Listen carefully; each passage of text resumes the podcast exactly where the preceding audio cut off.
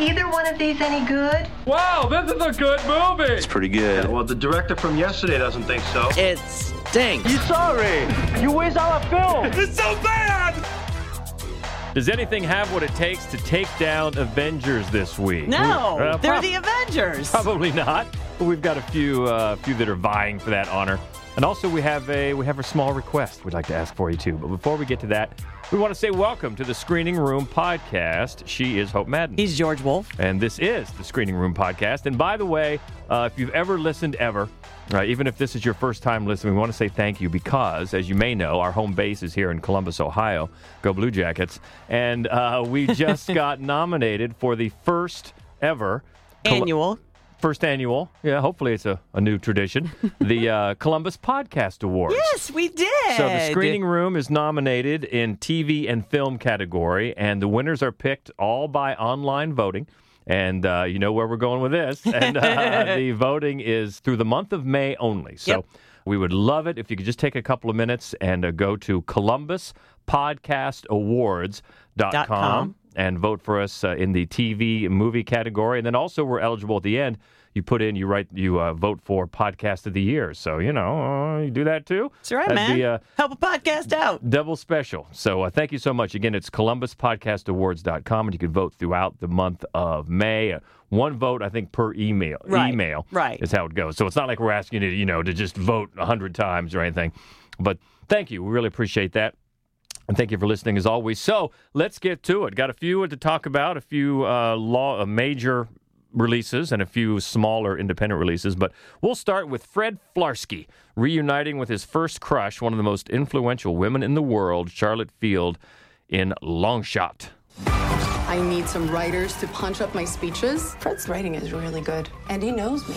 Ah, I feel so scared.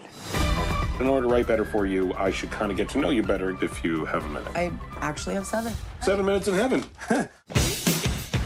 Do you like date? I mean, who wants to follow me around the world and hope I have five minutes to be affectionate? It's Pretty Woman, but she's Richard Gere and you're Julia Roberts. Honestly, this has been the best few weeks of my entire life. We asked a thousand constituents how they would feel if Kate Middleton I see where you're going with this. were to start dating Danny DeVito. Pretty negative reaction.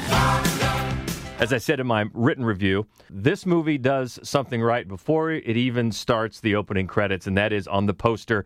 Its tag is unlikely but not impossible because it knows what you're thinking. Wait a minute. Seth Rogen and Charlize Theron, right? Unlikely but not impossible. So they they acknowledge your scoffing and then they set it aside and like now we can proceed. That's right. Which I think was genius because um, yeah, he's a real scruffy, unkempt online journalist and uh, he writes cutting edge exposés like "fu Exxon" and things like that. And uh, she is the Secretary of State, soon to be running for president. And then when Fred's online outlet gets purchased by a guy who's basically Rupert Murdoch, Right. uh, uh, played by Andy Serkis under a ton of makeup.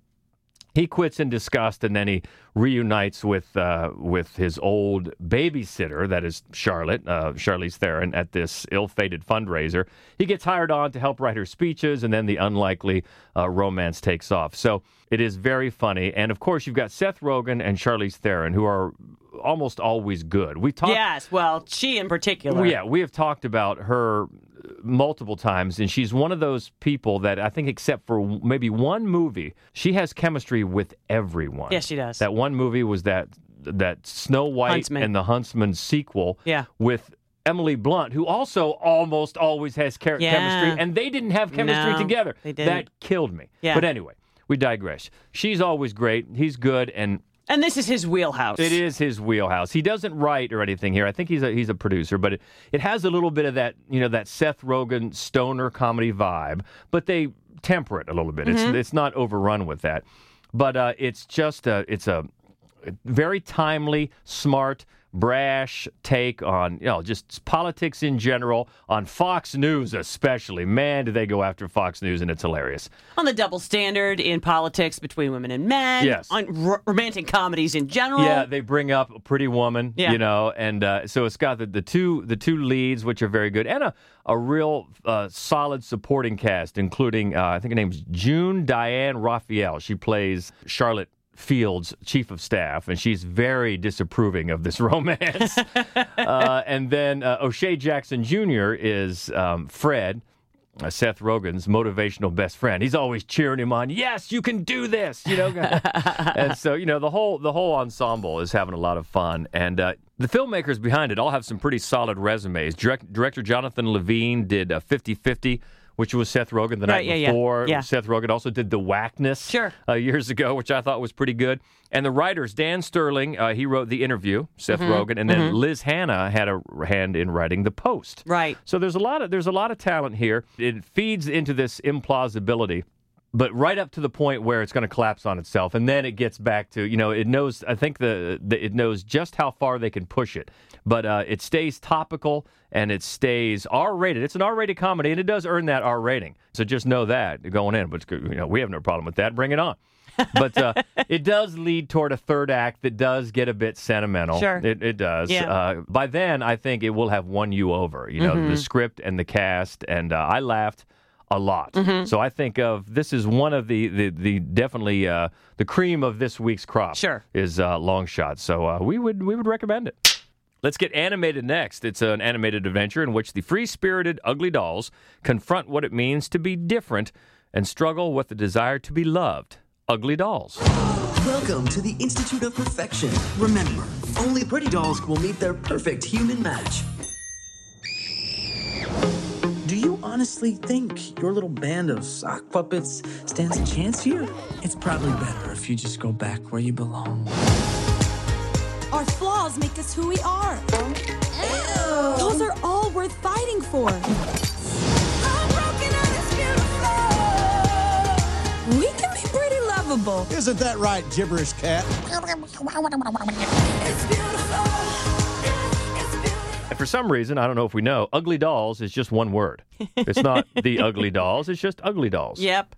I think it's because I believe it started off as actual dolls. toys, okay. Toys. And and so that was just their sort of moniker. Mm-hmm. And and I think there was also an animated TV show and now it is made the jump to the big screen and uh, Musical. uh, yes, songtastic. Kelly Clarkson, Blake Shelton, Janelle Monáe, and a lot of other really borrowed, really borrowed ideas. Really borrowed ideas. I'm not that familiar with anything about this. I mean, I'd seen the toys before. It's, it's not the only movie this week that's borrowing things. No. But we'll get to that. Yes. Go ahead.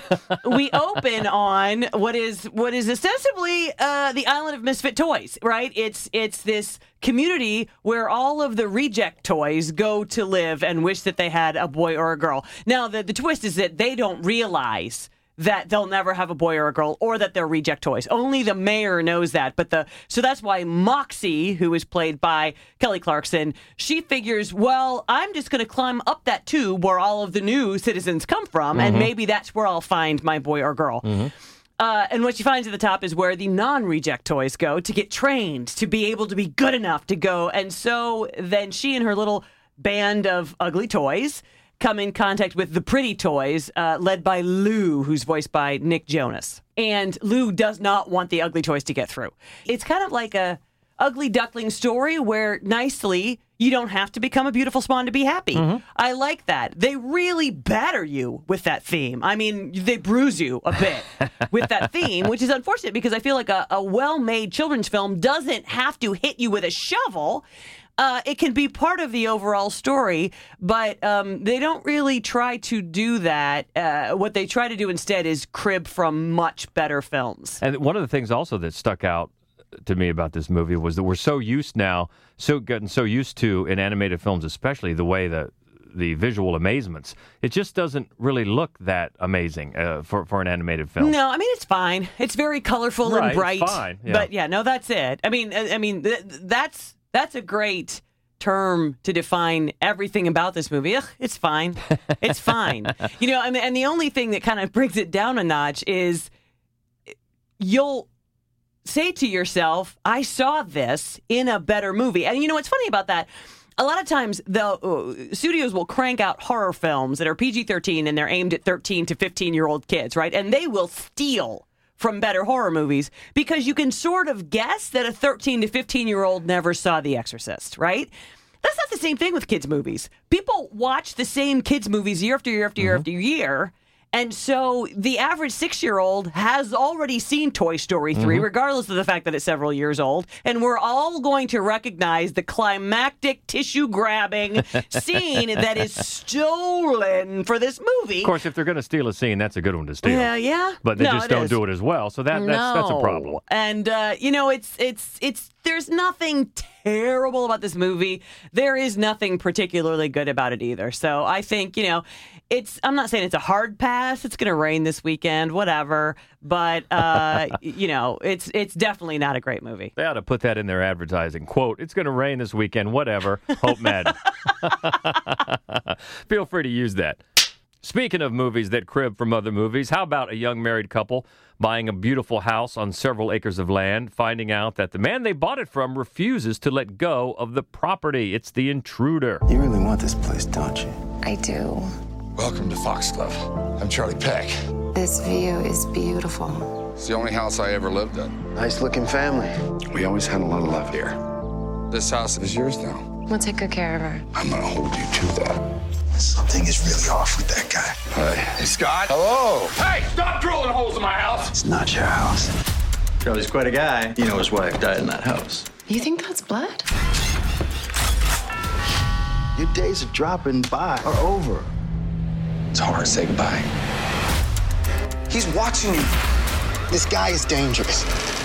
The first thing that this movie reminded me of, just from the trailer, was a movie we saw several years ago, like probably at least 10 years ago, called Lakeview Terrace. Because you just kind of change a couple of themes around and it's the same movie. Oh, here's why. It was written by the same guy. That's right. Yeah. The writer David Loughery did Lakeview Terrace. Uh, the director Deon Taylor just did uh, Traffik Mm-hmm. uh, a couple of years ago. So they are mining. They're in familiar neighborhoods Yes. here, and you're going to recognize a lot of things. Um, it relies on some horror tropes that are pretty, you know, the the home invasion Yep. type of thing that's been done a million times. A lot of jump scares. Yeah, a lot of jump scares and music stabs and Red herring fake outs and all that stuff because it's really not. I, I wouldn't call this a horror movie, No. although it relies on on horror tropes. It it tries to be creepy and tense, and it's got Dennis Quaid as the man who sells the house to the young couple, uh, Michael Ealy and uh, Meagan Good. And then he do- doesn't really leave. He finds reasons to just come around and mow the lawn and help out with Christmas decorations. And then he always wants to find ways to be alone, especially with with Annie, the uh, the wife. So Dennis Quaid, of course, is one of the all-time likable dudes. Yeah, you know, who so- doesn't like Dennis Quaid? I, I know it's almost like seeing Tom Hanks in an, Yeah. in an evil role, uh, which is which is great, right? yeah, exactly. Something fresh, anyway, is at least to, to cast him against type. Yeah, I like that. So there are possibilities there, and you can tell he he wanted it. I mean, that's the thing about this movie. I, it, it gets so ridiculous, and the characters make such idiotic choices, and it's so heavy-handed about its its storytelling. And then you'll of course recognize different parts from different movies, especially the end. But we'll get to that. He, I think he really wanted to let just go.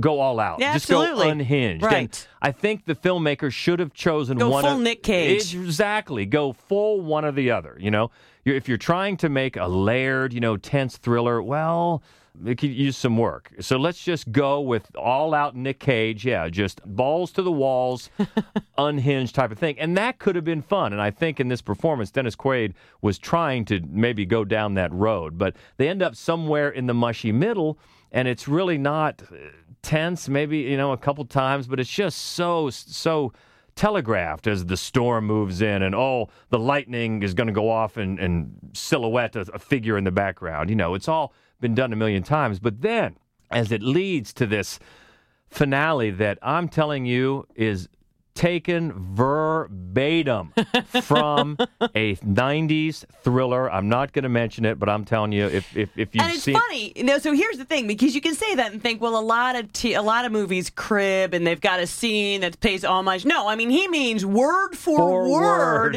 it's the shocking ending Yeah. of a of a big thriller from the '90s. And as it got there, as it got closer and closer, I I, I kept thinking, are they going to do it? are, are- are they going to do it? And it was funny when we were on we were on this morning. Morning. We're on every Friday morning here in Columbus on a Good Day Columbus with uh, Phil and Sean. That's right. We said that we'd mention them. That's right. Um, they, they wanted to know. Everybody in the control room wanted to know what movie you're talking about. And I said, "Well, I'm not going to tell you on the air That's because right. there are people that want to go to see this." So as soon as we, as soon as they turned the cameras off, they all wanted to know what movie it was. So uh, I'm not going to say it here either. But yeah, it was. I actually wanted to go and look, and I did. I did looked up at the end. I thought, you know what? What are the odds that this writer wrote that movie too? Right. Because before I go off, maybe he's stealing from. No, he didn't write it because it's been quite a while. Oh yeah, But, um, the movie's from what 1991 that we're Oh, talking that's- about. Okay, that's the last clue we're going to give. Okay. My goodness. But anyway, it's it's just it's not very Here's what good. I'd like to say too about because they they do they make one twist on to the ending. Yeah. Yeah. Okay. One change which weakens it and goes toward what I disliked the most about this movie was how they represented the female character Yes. in this movie. Yeah. And it's interesting because the same filmmaker last year made a Paula Patton movie called Traffik, which was not a great movie, but it had a lot of was trying to do some things about about trafficking, about about uh, Yeah. Human trafficking. human Mhm. trafficking, and yet it could not stop ogling Paula Patton. It Yeah. couldn't. Well- Every scene was look what she's wearing now, look how curvy she is now, she's Yep. wet. And it was so bothersome to me. And this movie is even more blatant They do the it. same thing to Meagan Good, who's an incredibly good-looking woman, and they have her pretty much as just bait. That's what the camera is. Yeah. She's in the bathtub. She's in the shower. Yeah. She's in a succession of very curvaceous outfits. Right, right, right. You know, which is fine. Right, Uh, but, the thing is, yeah. in the, the 1990s movie that we're talking about, the the, the last moment reinforces that the female lead has some power. This one decides, nah. You're spoiling too much already. All I'm right. already nervous about that. But anyway, yeah, there's just there's not a lot to offer here. I, I wish it would have taken tried to go one path or the other. I would have preferred if they just gone just you know full cage. Yeah, it's Just, exactly. uh, just go with it, and it ends up just not being very very interesting in any way. No, and really, honestly, unintentionally funny in some moments. It Right. really is, Oh, and, sure. and and that's never good. Let's check out a few indies next, starting with a self destructive punk rocker struggling with sobriety while trying to recapture the creative inspiration that led her band to success. It's called Her Smell. I always flirt with death. I look ill, but I don't care about it.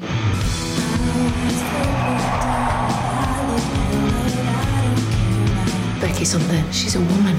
She's a user. a mother. She's a deadbeat. A person. A persona.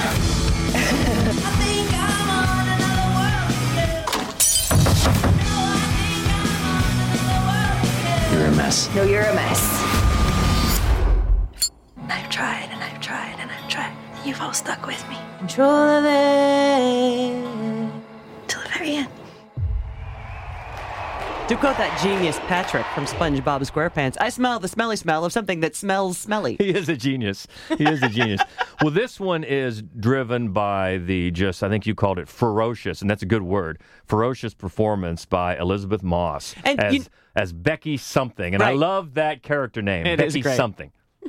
She's really just always good. Just always good. And She an is. incredibly versatile performer. And in this case, it's one of those sort of behind the musics, you know, rock star downward spirals. Yeah. It reminded me sometimes of Vox Lux, uh, which we saw last year of Natalie Portman. Uh, especially in the way it gave, it showed like full song performances. Uh, but this is filmmaker Alex Ross Perry, Right. Who's done some small movies. He did The Color Wheel. He did Listen Up, Philip. He did uh, Queen of Earth, which I liked a lot with Right. With Elisabeth, Elisabeth Moss. Moss. So this one might be uh, the most well marketed one Yeah. that he's done yet. Yeah, which is funny because it's very long. And one of the things that I like his movies, but one of the things that really mark his films is that he is preoccupied by unlikable characters. His lead is always somebody you can barely tolerate. And that is the case with Becky Something. And what's interesting is that Well, in, in reading some of his interviews, that might be him. It might be. I know.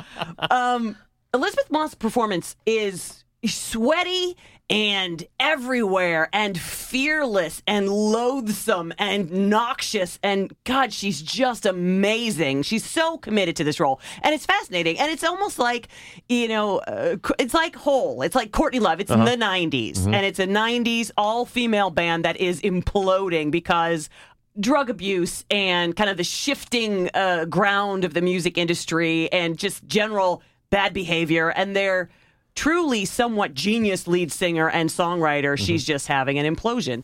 You can't stand her. No one can stand her. That is the point. But unlike the other films that that this filmmaker has made, there is redemption and sort of regret that really colors the second half of the film and is handled incredibly well. And again, it's all Moss's performance. She's just incredible. The, the real weakness for me in this film, A, they, there are full song performances, Mhm. and there are too many. Yeah. Um, and also, I don't think the performers, they don't quite nail it. The, the songs are a little weak. Mhm. Uh, they're they're not something that you would have listened to and remembered from the '90s. They're not.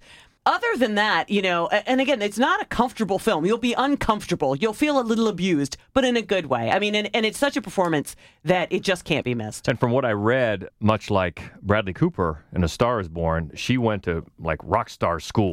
because I think she admitted this type of music was, wasn't really her bag Mhm. before this. And she had to kind of dive into it with that punk girl, the riot girl type movement. But uh, she went to rock star school. And while I guess while she was filming The Handmaid's Tale and learning guitar at night. So, you know, she really poured herself into it. But like you say, she's almost always good and really is, uh, is all about it here in uh, her smell. And we've got a couple documentaries well worth seeing this week. The first one follows five friends on an immersive adventure through the unknown wilds of the Texas borderlands as they travel 1,200 miles from El Paso to the Gulf of Mexico. It's the river and the wall. We are embarking on a 1,200 mile journey to try and understand where exactly a wall would go and what effects it would have. Is the border on the river or is the border at the wall? Without the water, we can't operate. They are taking their land away from them. You've got almost 3,000 acres of land that is going to be ceded to Mexico. I don't see how you could build a border wall that's more difficult to cross through than this landscape.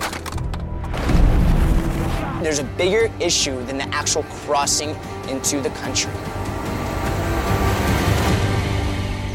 This is the feature debut for uh, director and co writer Ben Masters, and it's one that, as you might guess, studies from all sides the current debate over a border wall. and and it follows the geography of where that wall will go and so it's interesting because the debate is really for the first time that I've heard including a conversation with the human beings who will live Right. where the wall is being built And on, on almost any big issue, the people at the heart of it are almost always forgotten. Yeah. It, it becomes, especially this issue, it becomes a talking point. It becomes either you know a, a touchstone to get people to cheer or to boo, and you forget that at the heart of this there are lives. Yeah. there are lives factored on all sides, Yep. and so it takes a documentary like this to make you remember that, and it's done very effectively here. And beautifully and and I think that that's something that uh, helps people kind of swallow the bitter pill of what amounts to a political conversation is god this is just a beautiful film to look at Yeah, and it was reviewed. Uh, the written review was done by one of our writers, Rachel Rachel Willis at MaddWolf.com, and uh, please check. She she really liked it, Yep. and uh, her review is up now at MaddWolf.com. But it's a recommend recommended documentary this week, as is. A documentary portrait chronicling the incredible life of Dr. Ruth Westheimer. It's called Ask Dr. Ruth. She was a young child living in Frankfurt, Germany when the Nazis came to power. Because of my background as a German Jewish refugee, I had a sensitivity for the people who were regarded as subhuman. Ruth started to shift awareness of HIV and AIDS. There is no such thing as retiring for me. I have an obligation to live large and make a dent in this world. At 90, still talking about sex from morning till night. I didn't realize Dr. Ruth is now 90 years old. Yep. And she's one of those people that just seems to have always been around. You know, if you're a certain age, you grew up with her. Oh, yeah, it's Dr. Ruth, that little tiny lady talking about sex Right. talking graphically about sex. And when you, you know, when you're younger, when you're a kid, you're like, I can't believe they're saying that on TV. you know, she got to say all those terms, but she's an incredible woman who really came from an incredible background to achieve this place that she is and still dom- still inhabits today. Yeah, well, she's written 30 books and just wrote another one. And the, the documentarian asks her, like, what why would you even want to still write a book at 90? And she laughs and goes, What a stupid question. That's a clown question, bro. That's right. She's just, you know, and it's funny. I'm going to quote my friend. She's a treasure. It's, you know, she's, she is, and the thing is, if you, as I did, only know her from the, the, the sex therapy talk show she had. Yeah, as you mentioned, her background is insane. It's amazing. It's incredible what she's overcome. It's incredible what she's accomplished. Mhm. It's incredible that she's four foot seven. I know. I know. And the thing is, too, that most people, when they get that old, they tend to shrink a little bit. No, she's she's always been that yeah, small. she's tiny and and such a little powerhouse, and you know, Right, and right. she's always made her diminutive stature work for her, uh, because it, it's a way that makes her seem less intimidating, and so therefore she can talk very graphically and scientifically about and she's clearly an educator at heart but she's also just led a phenomenal life and it's this so far george i'm telling you this is the year of the documentary we have seen so many great documentaries this year and this And is the- another one and, yeah. and again this was written this review was written for us by kat mcalpine so you should uh, yeah have a look at what she had to say about it on maddwolf.com Yeah, but uh, two two more. You're right about this year so far, and two more good documentaries uh, to check out this week. Let's all go to the lobby. Let's all go to the lobby. Let's all go to the lobby.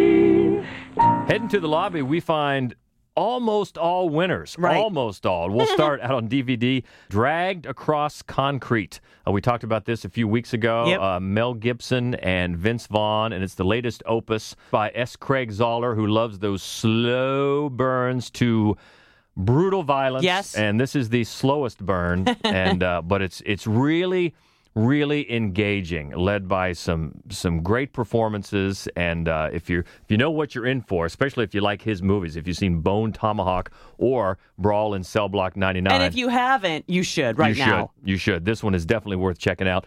Also, uh, a movie that I enjoyed that whew, I don't know how many people saw. It's Mads Mikkelsen. Correct.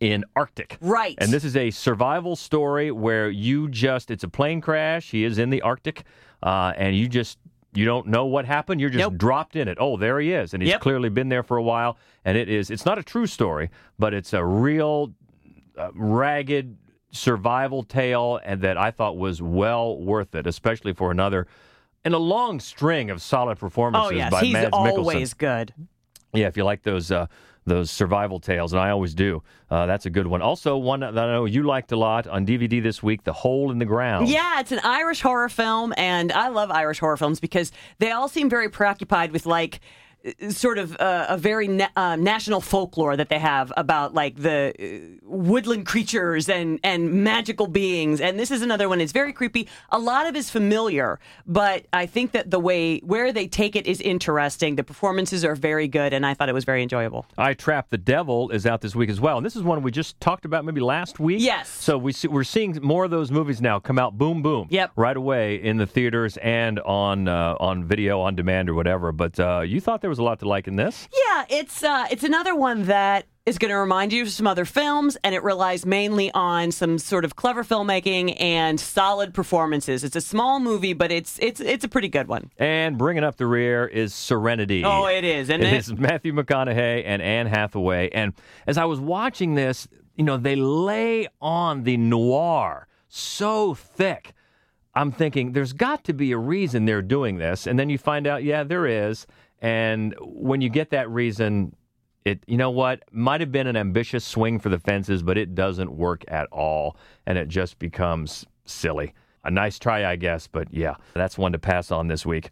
Looking ahead next week, speaking of Anne Hathaway, she- she's back with a Rebel Wilson in The Hustle. Looks like kind of a maybe a rewrite of uh, Dirty Rotten Scoundrels, Yep. maybe. Yep. Something like that. Pokemon Detective Pikachu. Pika Pika. Ryan Reynolds.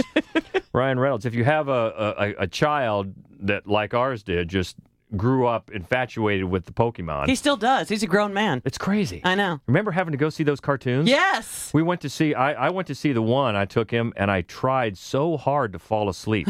Couldn't do it. It was too loud and too, you know, bright flashing lights, and ah. It was painful. Also, Tolkien, the uh, biography of the early life of J.R.R. Tolkien. Sunset comes out. Wild Nights with Emily. Dog Man. I've never heard of that. And uh, a documentary that, uh, boy, you you liked a lot. We'll I talk did. about it next week called Hail Satan. Mm-hmm. Mm, so some some good stuff to get to next week. Um, until then, keep in mind we'd love to have you vote for us uh, online voting for the Columbus Podcast Awards. Even if you are not from Columbus, Ohio, that's fine. Your Yep. vote counts, and we'd love to have it. If you could vote for the screening room at columbuspodcastawards.com. Thank you so much, and we always appreciate you listening. Yeah, and wherever it is you're listening, please remember to subscribe, rate, and review. Thank Yeah. you so much. Yeah, yeah. So check in if you can. You can always find us on Twitter. We're at MaddWolf, M A D D W O L F. Also on Facebook and Instagram, it's MaddWolf Columbus. And the main website, as we've talked about a few times here, is maddwolf.com. So we always like to talk movies, keep the conversation going. So get in touch if you can. And until next week, she is Hope Madden. He's George Wolf. And this is the award nominated Screening Room Podcast. See ya. I do wish we could chat longer, but I'm having an old friend for dinner. Bye.